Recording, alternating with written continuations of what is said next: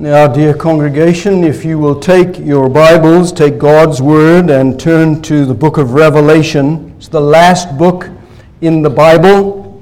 If you're not sure where to find the book of Revelation, the last book in the Bible, and chapter 1, and just verses 1 through 3.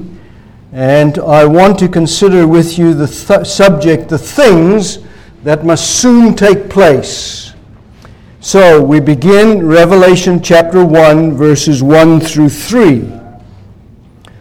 The revelation of Jesus Christ, which God gave him to show to his servants the things that must soon take place.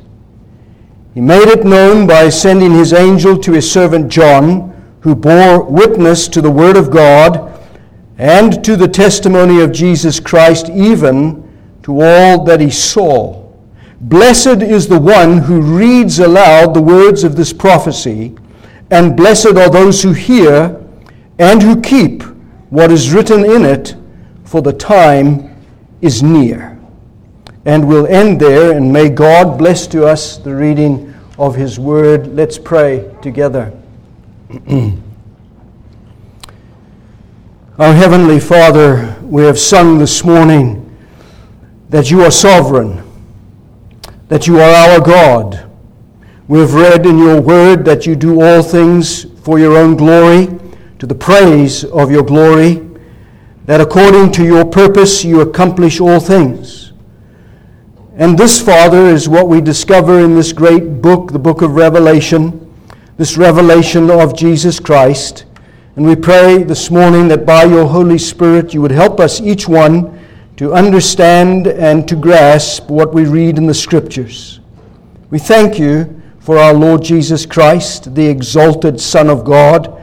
Having accomplished redemption, he is seated at the right hand of the Majesty on high, that he shall come again in great glory and great power to take us unto himself. What a hope we have! So, Father, we commend ourselves to you now and ask that on the preaching of the Word of God, you would send your Spirit in fresh power, that we might understand, that we might know the things that we have believed, and that we might continue to confess them. So, these things we pray and ask now in Jesus' name. Amen. Amen. The subject of eschatology, which is the subject of the future things or last things is, I suppose, how many people see the book of Revelation. While it's the book about the end, it's the book about end times. And so they talk about uh, eschatology and they talk about that great doctrine, the doctrine of eschatology, but the book of Revelation is where most people tend to come when they want to understand the book of Revelation. One of the things we discover about the subject of eschatology is that it was fresh on the lips of our Lord Jesus Christ. In fact, nobody else spoke as much about the subject of hell as did the Lord Jesus Christ. He promised that for those who did not know him, it would be hell itself, a place of weeping and torment and so on. Jesus was simply expressing eschatology the idea, the doctrine of future things. Not only the Lord Jesus, but the apostles, all of them think in terms of the future and think in terms of eschatology. In fact, if we are right, and I think we are, we would say that from Genesis chapter 1 and verse 1, the entire Bible is about eschatology. Because eschatology goes to an end. Eschatology finishes somewhere. Eschatology has a goal, has a purpose, has a reason. We read in Ephesians chapter 1 about the purpose of God. That whatever God does, He does according to the purpose of His will, and He does it according and for His glory, the glory of His grace, which we find in none other than the revelation of our Lord Jesus Christ as our Savior and as our Lord. So when we come to this book of Revelation, we have spent a few weeks already thinking about it. I've been taking the bird's eye view. I, I haven't dived into the nitty gritty of the book because I think it is relevant and helpful for us to get the big picture And I'm not convinced myself that for a congregation of God's people, a verse by verse exposition of the book of Revelation might be profitable. I don't know that. I haven't got there yet in my own mind. But I am convinced that it would be helpful to every Christian to understand from an overview what this great book, the book of Revelation, the last book in the Bible, is all about. Everybody has their own idea about Revelation, it seems. Whenever you talk to them, they, they have this question or that question. They want to know about this and they want to know about that. And nobody seems really interested in what the book really is all about. And this, I think, is perhaps the great danger that every Christian sooner or later faces when they come to interpreting and understanding the book of Revelation. Because what we tend to do is to take the current events of the day, all that we see around us, and read them into this book of Revelation. And I say that that is a dangerous thing to do. Christians have been doing that on and off all the time. When you listen to people talk about last things, about the future, when you listen to them talk about eschatology, they all, we all have our own opinions and our own ideas. And the great danger then, uh, apart from the sin of unbelief, in coming to the book of Revelation is to read our schemes, our plans, our whatever we think is right into or to place it onto the interpretation of the book of Revelation. And I say that's a danger because it's a very easy thing to do, and I have found myself many times in the past doing those kinds of things. But we need to guard against that. When you read the great prophets like Daniel or Ezekiel or Isaiah or Jeremiah, you might find yourself asking questions about why does the prophet talk about the future? What was he thinking when he opened up certain things about the future? The, perhaps Daniel and Ezekiel are more than any other book in the Old Testament like that. In fact, the book of Revelation is predicated and built upon the foundation of Daniel and Ezekiel to some lesser extent. We find the prophets from the Old Testament in the book of Revelation. We find, in fact, the Old Testament in the book of Revelation more than any other book in the New Testament. So the Old Testament is significant and very important for us. The one thing we, we say about the prophets when we talk about them in the Old Testament, prophets like Daniel or Ezekiel, they use what we call or know as apocalyptic language. You ask the question, what do you mean by apocalyptic language? Apocalyptic language is the use of symbols, visions, pictures, all these kinds of things, imagery that are essentially designed to give a heightened form of prophecy. Takes prophecy, if you like, to another level. Prophecy, as you know, is concerned with two things. Number one, it is a foretelling of what is in the future. The prophets spoke because God showed it to them, things that would happen in the future. So Isaiah the prophet, for example, can speak about the coming of the Lord Jesus Christ in precise detail. He can speak about the death of the Lord Jesus Christ in precise detail because it is shown to him by God, and so he foretells the future concerning our Lord Jesus Christ.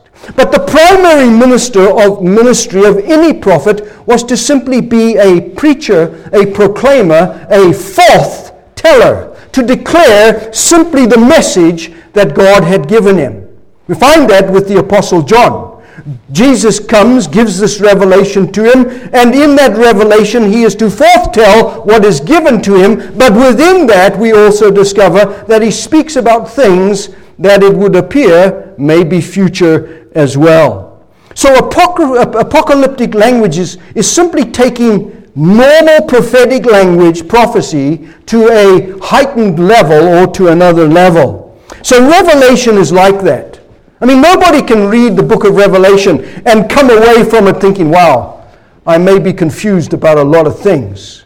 Because there's a lot of that imagery, a lot of numbers, a lot of symbols that we find in this last book of the Bible. So, because of that, interpretations abound. Everybody Every Christian, it would appear, and even non Christians, have their own interpretations about this last book, about what it means. And so they, they bring interpretation to the book. They put their scheme of whatever they think is right into the text and read all kinds of things into the book of Revelation. And I want to suggest to you this morning that that is the greatest danger that any Christian faces in reading this last book of the Bible. So I must not come to the book of Revelation with my preconceived ideas. I must not come with any scheme or, or form or plan and then impose it upon the book. I must read the book with care. I must read the book as it is revealed to us and pay careful attention to it. The one thing I do know about any scheme, schemes we may have, ideas we may have about the book of Revelation, is that they all have their strengths and their weaknesses. And nowhere do you find that more expressed in the book of Revelation, where you see a crossover, a blending of the strengths and of the weaknesses of many, many individual positions. And so, as a result of that, we are left with a multitude of opinions by Christians all around the world. Questions lead to more questions, and in the end, nobody appears to be the wiser regarding the book of Revelation. So, I want to suggest to you very strongly that when you read Revelation, read it with care, read it with godly fear, read it with reverent submission to the Spirit of God who gave this word to us as an authoritative, inspired word from God Himself. You will notice if you look at verse 1, what does verse 1 say? It says that this is the revelation of Jesus Christ. It is not a revelation about Jesus, it is a revelation from Jesus. Now, we could say, and I think it would be right to say, the content of the entire Bible is Jesus Christ. There's no question about that. From Genesis to Revelation, the whole Bible is centered around the person of our Lord Jesus Christ. But this is a revelation from Jesus Christ to his seven churches that we read about in chapter 2 and in chapter 3.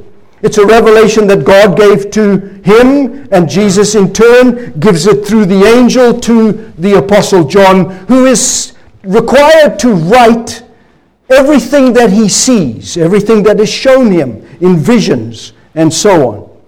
This word revelation, the revelation of Jesus Christ, is the Greek word apocalypsis, which means an unveiling, means a revealing, a making known, a declaration. So that what is being shown here in the book of Revelation is an unveiling of and by our Lord Jesus Christ. And you'll notice in verse 1 that this revelation is given by God, which God gave to him. And why did God give it to him? Look at the text. To show to his servants the things that must soon take place. So if you want to know why the book of Revelation exists, it's quite clear in verse 1 that it exists to show the things that must soon take place. You see that word show? It is to show to his servants, that's the Greek word deiknumi. It means to draw attention to something. It means to point out something, to cause you to see something, to signify something. So God gives this revelation of Jesus Christ to show, to point out to the servants of Christ the things that must soon take place. You know, the Jews in the first century, they continually asked Jesus, like they did, for example, in John chapter 2 and verse 18, What sign do you show us? What sign do you show us, seeing that you do all these things, all the miracles that he did? What sign do you give? The miracles in and of themselves were, of course, signs that we are meant to see the almighty sovereign power of the Son of God at work in our Lord Jesus Christ. And the Jews wanted to know well, what sign, Jesus, are you going to show us? What is a sign? I mean, if you're driving along the road and there's a signpost and you, you want directions, that's what a sign does. It provides you with direction. It leads you in a certain way. It gives you specific information. I suppose if you're downtown Chicago or downtown New York, you'd be very grateful for the signposts on the road to guide you to which lane you should be in. That's all a signpost does. It is there to provide direction and it is there to help. And this is what I think we find here in the book of Revelation. It is a sign to us of what God intends for us to know. So the word show simply means to point out something, to direct us to something, and to put us in the way of the signpost. And that's what we have in this book.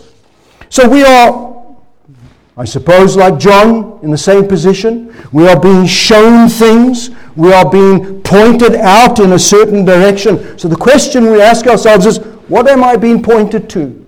What is being pointed out to me? What is being shown to me? Look at verse 1. The things that must soon take place. And these things at the end of verse 1 are made known to the Apostle John, to this youngest of the apostles, of the disciples of our Lord Jesus Christ. What did he do with it? He is given it by Jesus, this revelation. What did he do with it? Look at verse 2. He bore witness to the Word of God and to the testimony of Jesus Christ, even to all that he saw. And I think I mentioned previously the word saw is a prophetic word which every prophet is used of every prophet in the Old Testament.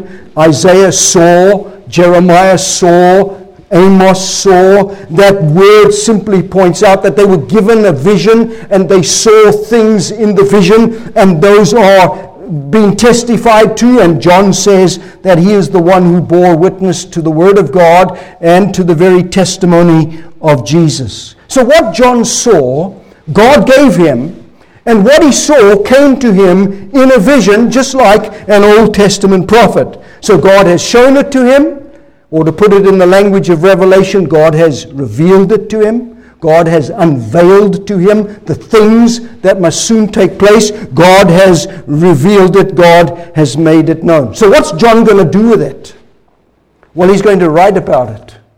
He's going to write what he saw, and he's going to write it down. So, everything he writes, you'll notice if you look at verse 4, the Bible says that it is John addressing the seven churches that are in Asia, in Asia Minor. And those churches, of course, are, are as we find them in chapter 2 and so on.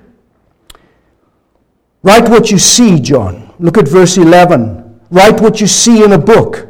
Send it to the seven churches Ephesus, Smyrna, Pergamum, Thyatira, Sardis, Philadelphia and to Laodicea. Write what you see in a book. And what you have in your hand this morning, the book of Revelation, is that book. And that is the book that was sent to those seven churches in the first century. So, what is John writing about then in the book? What is he putting into the book that Jesus says, send it to the seven churches? What is it? Well, May I suggest to you quite simply again from verse 1 it is the things that must soon take place.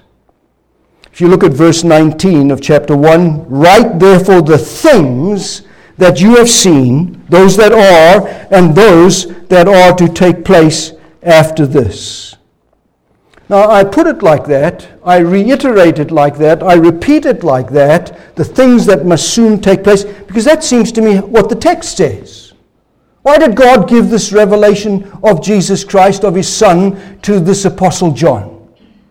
To show to His servants, right, the things that must soon take place. And you will notice in verse 3 that the Lord Jesus Christ says, Blessed is the one who reads aloud the words of this prophecy. not only who reads them, but who hears them, listens to them, and who keeps them or who does them. So here we learn an important principle when you come to reading any part of the Bible, any part of God's Word. It is not enough to just read it, you must listen to it. You must hear what it says. And it's not enough to just read and listen, but you must do. You must keep what it says. So a failure to do any of those, of course, is negligence and may result in the loss of eternal life as the ultimate thing. We are to read, we are to listen, and we are to do, we are to keep what is written in the book. And you will notice that as far as John is concerned, there's an urgency, isn't there? Because look at the end of verse 3 for the time is near. There's an urgency about this revelation because the time is near. So, back in verse 1, the things that must soon take place, these are the things that are connected to the time is near. You notice in verse 1 when it says the things that soon must take place, you have that little word soon. A lot of people just skip over the little word soon and put everything later, way down in the future. But John says soon. And if I were to ask you, what does soon mean? You would say it's something that's nearby. It's near to me. In fact, some translations, I think, use the word shortly. Soon to take place. It's the Greek word taxos. We get a taxometer from it. Something that, an instrument that measures speed or velocity. Taxos means with speed, with haste. So to show to his servant the things that without, with speed are about to take place, or to put it another way, without delay, to take place at once. In other words, the idea of the word, the force behind the word is imminence. That the things that must soon take place are actually near, that they're not far off. But in the mind of the Apostle John, as he writes, these are the things that have been shown to him, the things that must soon take place. It means the nearness of the fulfilling of the events that are to take place, as he writes. Now, you know, the book of Revelation is not written to confuse us. Many people are confused by this last book. But the book of Revelation, like any book in the Bible, is not written at all to confuse us or to be confusing. It is written to clarify for us certain things. In this case, the things that must soon take place. We believe, don't we, in the clarity of Scripture, the perspicuity of Scripture, that the Bible is clear that we use the principle of Scripture interpreting Scripture. Where something is difficult in the Bible, some other place in the Bible will explain it, and so on. So we compare Scripture with Scripture. When you read the book of Revelation, perhaps more than any other book, you are required to use other books to compare what Scripture agrees with and says. It may use cryptic language and pictures and symbols but it's not a cryptogram. You ever see those cryptograms in the newspapers that you get? They're very confusing things. I get very troubled by them because I've got no idea what they're on about. A cryptogram is designed to mislead you. But the book of Revelation is not designed to mislead you. It is designed to show you clearly the things that are being revealed in this book.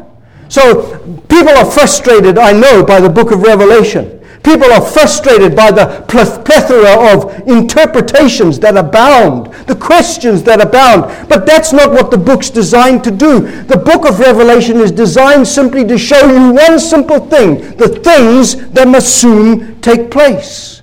Because, verse 3, the time is near. The time is near. And so the use of graphic symbols, imagery, numbers, all of these things that you find in the book of Revelation, they are designed to convince you, not to confuse you, but to convince you that this book and what it says in this book is absolutely true and real. What things? The things that he says must soon take place, things that are impending, things that are imminent, things that are near to us, the things that must soon take place. If you were to ask John, Can I escape these things? he would say, No. They're near. They're soon to take place. There's no escaping them, there's no avoiding them. And notice in verse 3 that he talks about the words of this prophecy. So notice that, that we have revealed to us that what has been made known to the Apostle John is being recorded by John in this book that is called the words of this prophecy. And surely the words of the prophecy in verse 3 are connected to verse 2, the Word of God, and the testimony of Jesus Himself. So that what we have here is a revelation scripture given to us, the unfolding, the unveiling of the Word of God about things that must soon take place. Now, because it says soon take place, we can say it's as far as the audience is concerned, the seven churches, future. But it's near future for them, the things that must soon take place. Not only is this revelation uh, urgent, but there's an authority, authority to it because you notice it says the things that must, must take place so that the revelation that is given to John is an authoritative revelation. It must be read, it must be heard, it must be kept, it must be obeyed. So there's an authority behind the revelation of Jesus Christ. Isn't that the distinction between a false prophet in the Old Testament that you come across and in the New Testament compared to a true prophet of God? What is the distinction? The distinction is that the false prophet says a lot of things that might sound good and right, but they're false and never come to pass because they're not God's word. What does the prophet say? He speaks not in his own name, but he says, The Lord says, Yahweh says, God says. It's not the prophet's voice, but it's the voice of God. And isn't our Lord Jesus Christ recognized in the same way? No man ever spoke like that man, our Lord Jesus Christ, because he spoke with authority. Not like the scribes, not like the Pharisees. When Jesus spoke, he spoke with authority. So, this is a revelation then that you and I must read, must listen to, and certainly must do what it says. Now, if that's true, then the Lord intends for all of us this morning to read this word and to hear this word and to keep this word. And it's helpful, I think, to see how Revelation reveals these things that are taking place. So when, when John says the things that must soon take place, he means what he's going to unfold in the book of Revelation. So let me give you an example of some of the things that he's going to unfold. So will you turn with me to chapter 13? Chapter 13 of Revelation and verse 16. Chapter 13 and verse 16.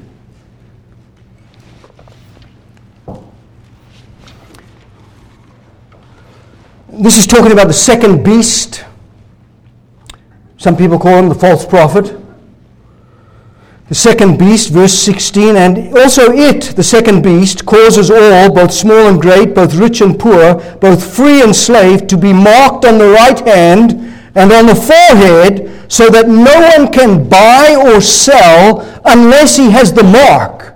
That is, the name of the beast or the number of its name. This calls for wisdom, verse 18. Let the one who has understanding calculate the number of the beast for it is the number of a man, and his number is 666.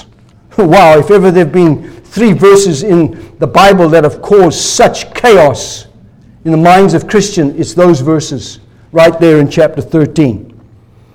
What does John say is the most essential thing in understanding those verses? Isn't it verse 18? You need wisdom to understand.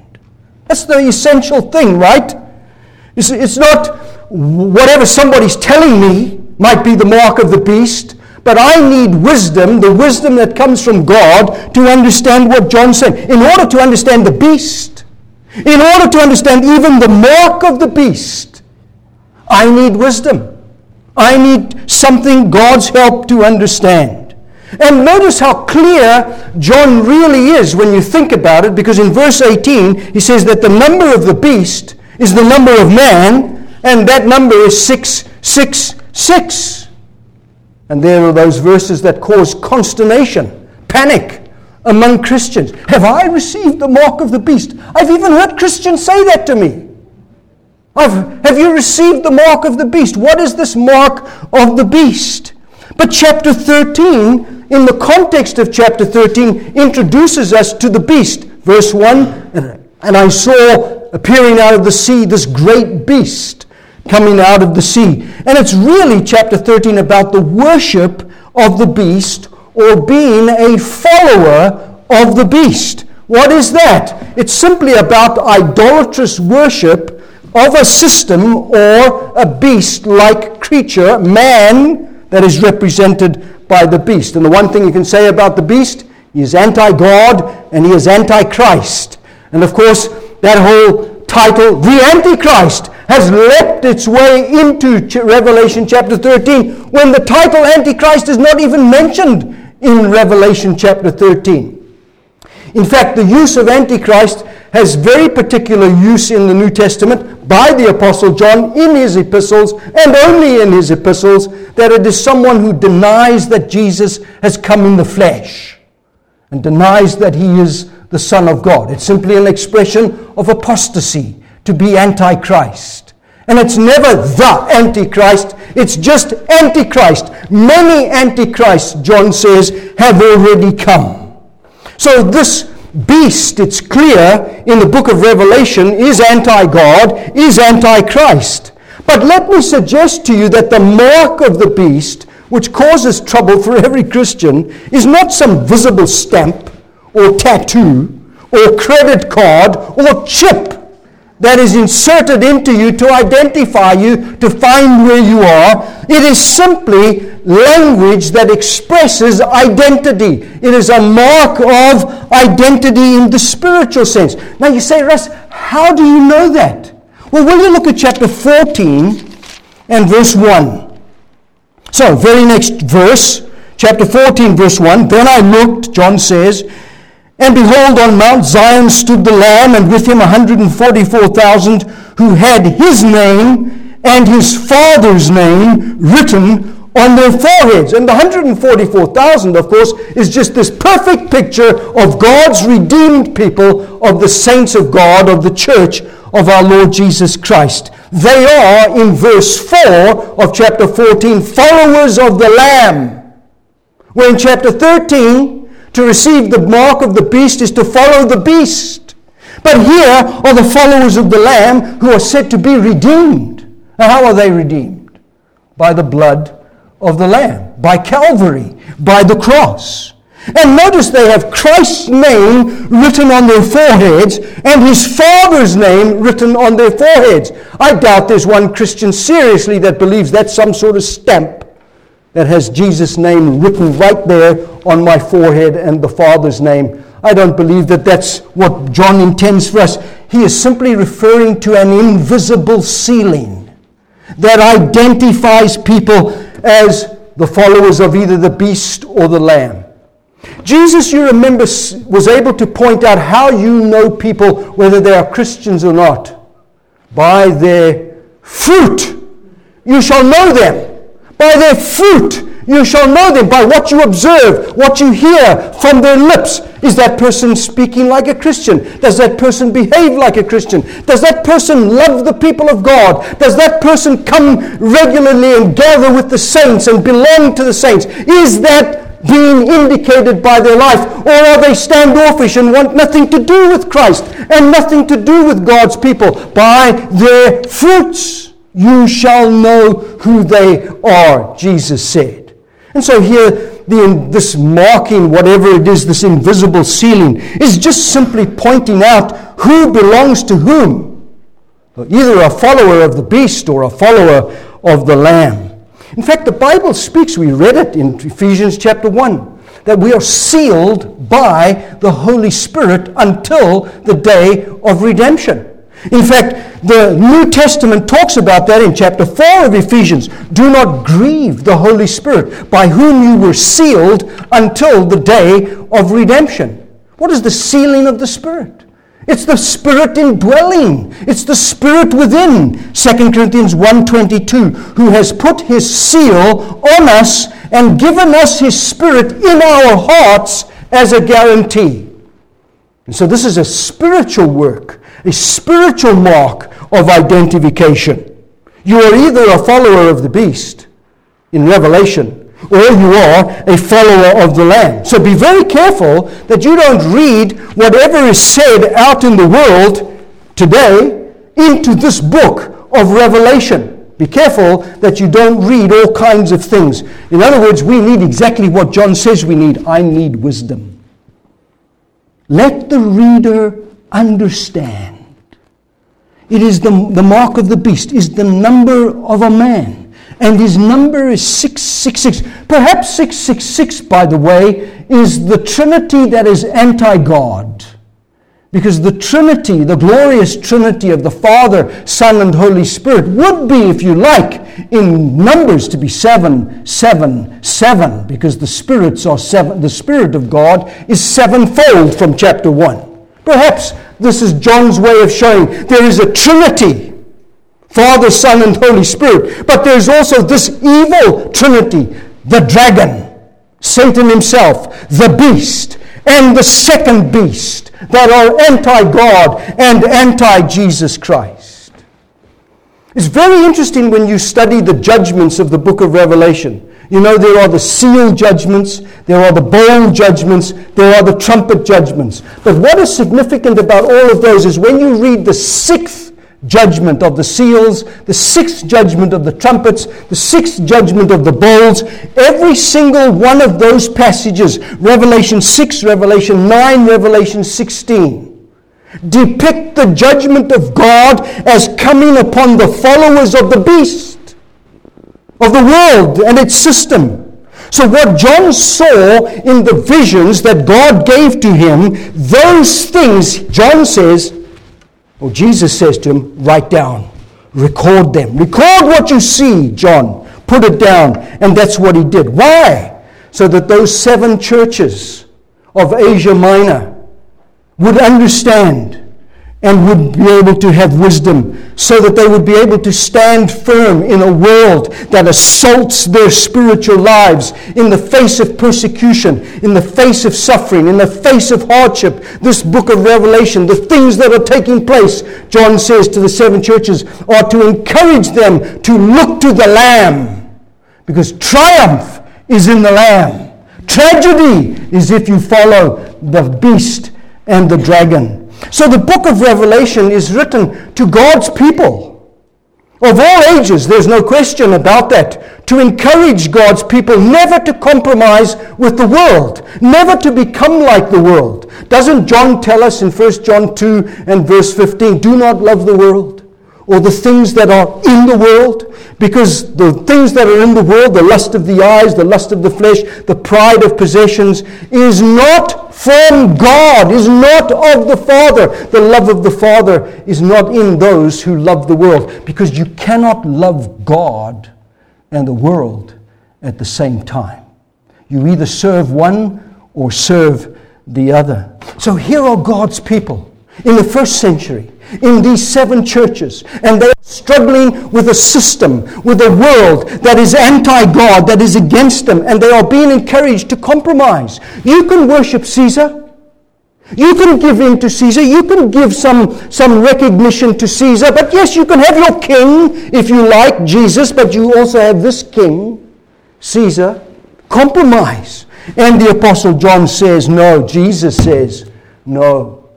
You're either a follower of me, the Lamb, or you're a follower of this dragon and the beast. Now, dear brothers and sisters, I know, because I know myself, that we all face temptation in the world, that we all uh, are tempted to compromise today. But did you know that John, again, the Apostle John, in 1 John chapter 4 and verse 1 says, Test the spirits to see whether they are from God, because many false prophets have gone out into the world. So don't believe every spirit. Pay attention to what you see, pay attention to what you hear. How do you test the spirits? With the Word of God.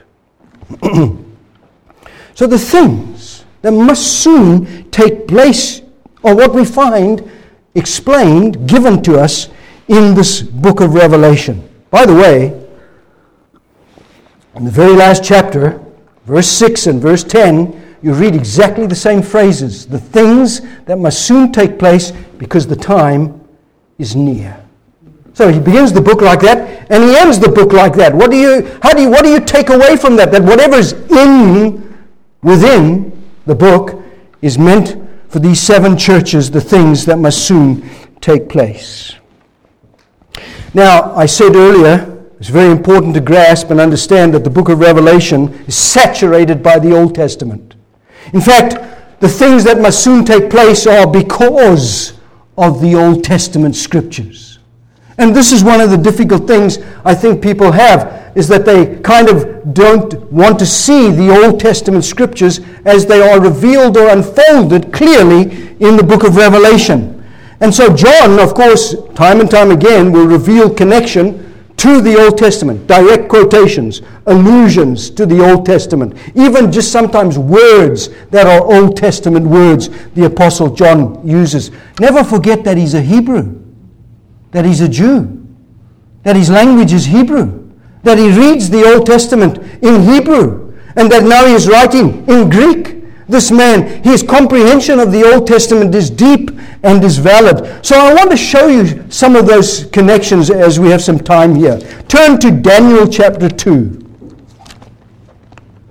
So, the Old Testament prophet Daniel, chapter 2.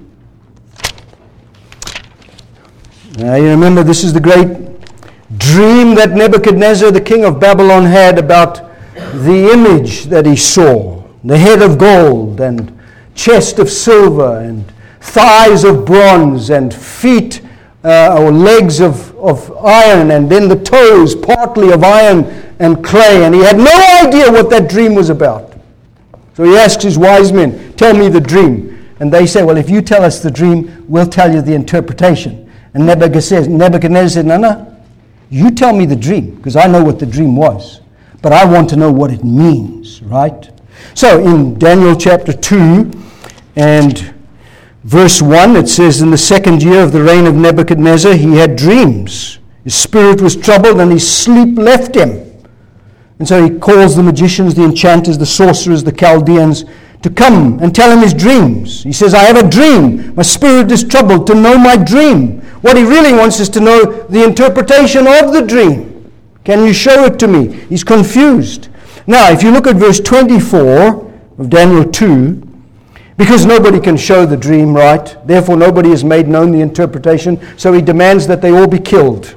And Daniel, of course, and his three friends, Shadrach, Meshach, and Abednego, uh, they pray and look what it says in verse 24. Then Daniel went into Arioch, whom the king had appointed to destroy the wise men of Babylon. He went and he said to him, Do not destroy the wise men of Babylon. Bring me in before the king, and I will show the king the interpretation. So Arioch, of course, goes back to Nebuchadnezzar and says, Oh, wait a minute. Uh, my king, we have a man here who says he can tell you the dream, and therefore, of course, the interpretation of the dream. So the king, verse 26, declares to Daniel, whose name was Belteshazzar, Are you able to make known to me the dream that I have seen and its interpretation? And Daniel says, No wise men, enchanters, magicians, astrologers can show to the king the mystery that the king has asked. But there is a God in heaven who reveals mysteries. And he has made known to King Nebuchadnezzar what will be in the latter days. What days? Latter days future days. Right? Your dream and the visions of your head as you lay in bed are these.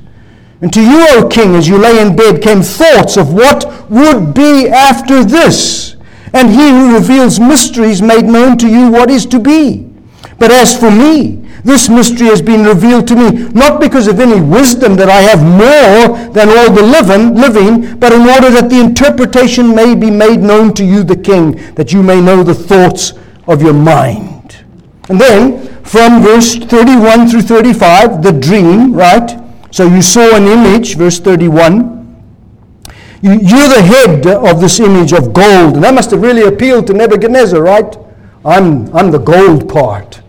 But after me, there's this, the waist is silver, and all he goes all the way down through that. Notice how uh, Daniel puts it in verse, uh, at the end of verse 35. But the stone that struck the mountain became a great mountain, sorry, became, that struck the image, became a great mountain and filled the whole earth. Because back in verse 34, as you looked, Nebuchadnezzar, a stone cut without human hands struck the image on its feet of iron and clay and broke them in pieces. Now, will you notice when it struck the image and where it struck the image? On the feet, not on the head, not on the waist, not on the thighs, not on the legs, but on the feet, right, of iron and clay. And then in verse 36 now, I'll tell you the, the interpretation. And he says, To you, O king, this is verse 36, King of kings, to whom the God of heaven has given the kingdom, the power, the might, and the glory, and into whose hand he has given wherever they dwell, the children of man, the beasts of the field, the birds of the heavens, making you rule over them all. You are the head of gold. Another kingdom inferior to you shall arise after you, and yet a third kingdom of bronze which shall rule over all the earth. And there shall be a fourth kingdom, strong as iron, because iron breaks to pieces and shatters all things. And like iron that crushes, it shall break and crush all these things. And you saw the feet and toes, partly of clay and partly of iron. It shall be a divided kingdom. But some of the firmness of iron shall be in it, just as you saw iron mixed with the clay. And then he goes on to say, uh, verse 43 You looked at the iron mixed with soft clay. They will mix with one another in marriage, but they will not hold together, because iron does not mix with clay. Verse 44 And in the days of those kings, the kings of iron and clay. In the days of those kings, the God of heaven will set up a kingdom that shall never be destroyed, nor shall the kingdom be left to another people. It shall break in pieces all these kingdoms and bring them to an end, and it shall stand forever, just as you saw that a stone was cut from a mountain by no human hand, and that it broke in pieces the iron, the bronze, the clay, the silver, and the gold. A great God has made known to the king what shall be after this. The dream is certain and the interpretation is sure. So, what's that all about? Right, it's about kingdoms, right? After Nebuchadnezzar's kingdom. The, the head of gold is Nebuchadnezzar, Babylon. And then, of course, you get the silver, the Medes and the Persians. You get the bronze, the Greeks. And finally, you get this fourth beast of iron and then mixed with clay, that is the Roman kingdom. And that fourth kingdom in Daniel chapter 7 and verse 7 is said to be terrifying and exceedingly strong. And the Daniel 7 beast has ten horns and another horn, which Revelation 12, Revelation 13, Revelation 17 all point to the fourth beast, the ten horns, the other horn. But why, why all that?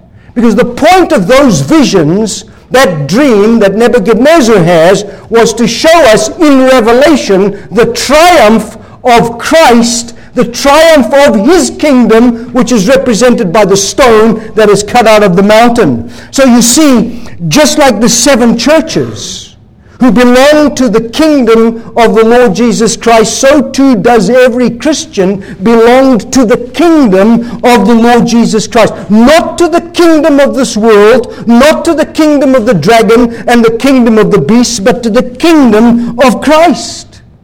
Just like Revelation 11 Verse 15 says, The seventh angel blew his trumpet, and there were loud voices in heaven, saying, The kingdom of the world has become the kingdom of our Lord and of his Christ, and he shall reign forever and ever. So, this is what John in the book of Revelation is going to unfold these things that are spoken of in the Old Testament that all end in victory for the Lamb.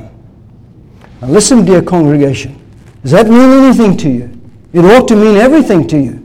If you're a Christian, it means you are a follower of the Lamb. He can never be defeated. In fact, he has overcome all the kingdoms of this world. In fact, he is, as Revelation tells us, the ruler of the nations, and he breaks them in pieces. His kingdom. Well, when did his kingdom come?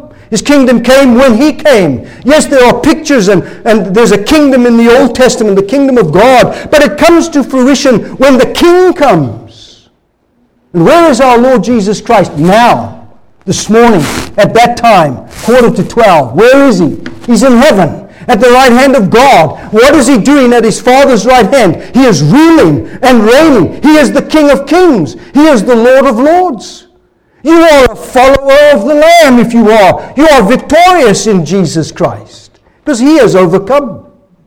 And let me tell you another thing. The kingdoms of this world, it doesn't matter whether they're the Babylonians, the Medes and the Persians, or the Greeks or the Romans, it doesn't matter what kingdom, they cannot overthrow the kingdom of the Lamb because his kingdom is the stone that was cut out from the mountain that destroys all the kingdoms of this world. Yes, the dragon is out there, and he is using whatever is in the world to cause turmoil for the church of Jesus Christ.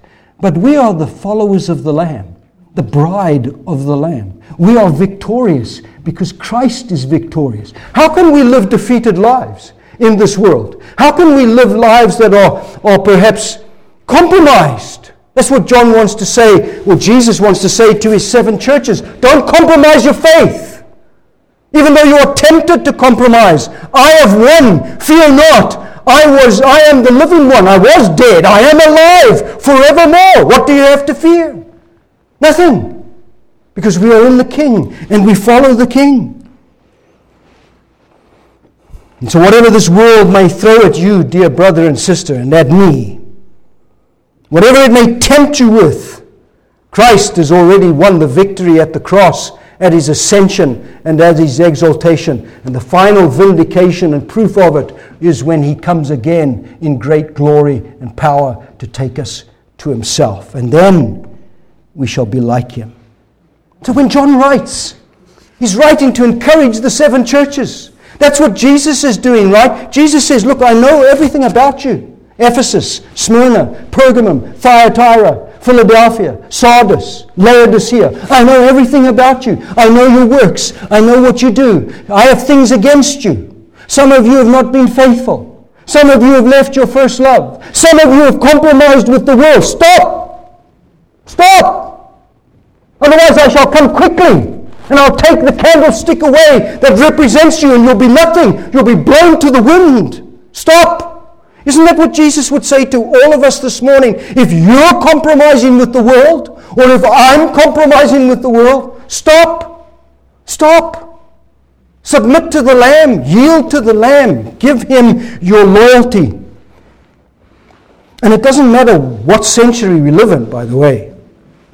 First century, fourth century, sixth century, twelfth century, sixteenth century, twentieth century, twenty-first century. Doesn't matter. Same word comes to all of us, same lamb slain from before the foundation of the world. You see, Revelation is a prophetic book about imminent fulfillment of Old Testament prophecies about Jesus and his kingdom. That's what it's about. That's what Revelation is about.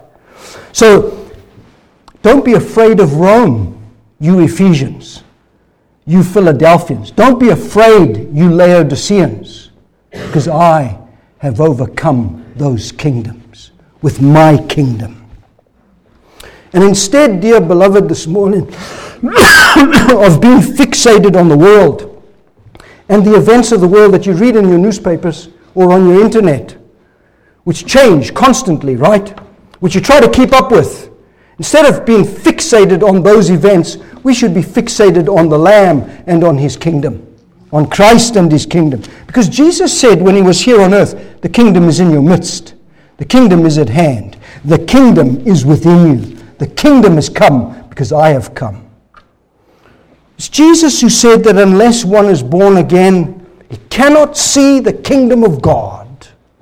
Are you born again? Because if you're not, you're not in the kingdom, you're not a follower of the Lamb. You could be said to be a follower of the beast and the dragon. Paul said it is through many tribulations that we must enter into the kingdom of God. Has he not delivered us from the domain of darkness and transferred us into the kingdom of his beloved son? Colossians 1:30. That's what Jesus has done. This is what John means then when he even says of himself in verse 9, I, John, your brother and partner in the tribulation and the kingdom. The kingdom. I'm, I'm a fellow partner with the seven churches, with all believers in the kingdom of our Lord Jesus Christ. And praise God that the kingdoms of this world have become the kingdom of Christ. Praise God that's true. And that he shall reign forever and forever and forever. So let's not be confused by what's happening in the world.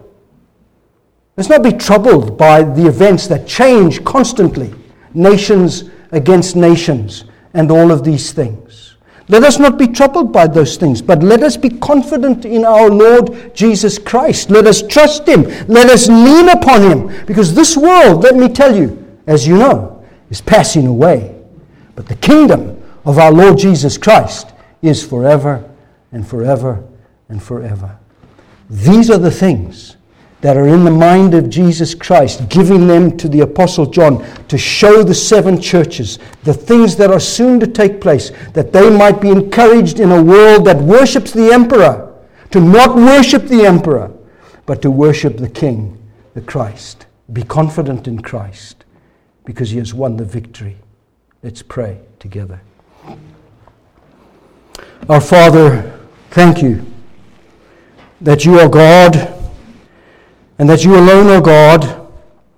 We thank you for the Lamb, that we are followers of the Lamb because he shed his blood for us and has redeemed us, he has saved us by grace. Thank you for your mercy upon us, we who were sinners, we who were lost, we who were guilty, we who were condemned. Christ came and delivered us and saved us by grace. Thank you for this great salvation, Father. And thank you that all of these elements that we've talked about this morning are just part of this great salvation that is ours in the Lord Jesus Christ. Thank you that all the kingdoms of this world cannot stand against the kingdom of Christ. And yet, Father, forgive us because sometimes we live as though the world rules. Forgive us that we are such weak followers of your Son. Forgive us that we are not as strong as we ought to be when the book of Revelation conveys the victory of Christ, the triumph of the Lamb. Be merciful to us and help us as a church in a country that is filled with unbelief and ungodliness, where the world reigns supreme in the flesh. Oh, help us to be a holy people and a separated people for God. Thank you for your word, and we ask that you would help us to understand these things as we look uh, with a bird's eye view of this book of Revelation, to see from an overview what we find in this book to help us, to encourage us. So strengthen our faith, Father. Forgive us if we have compromised. Let us not be confused, but give us your wisdom, the wisdom of the Spirit of God, that we might have a mind to understand your word that you have written for us to be understood. So thank you for these things. Thank you for the Lord Jesus Christ who loved us and laid down his life for us. And thank you for the great salvation that we have in him. We thank you for our King, that he shall soon come again, great power and glory, to take us to himself. And then we shall always and forever be with the Lord and be like the Lord. Transform us, we pray, by your grace and by your Holy Spirit through your word. We ask all of these things with thanksgiving. In Jesus' name, amen. Amen. amen.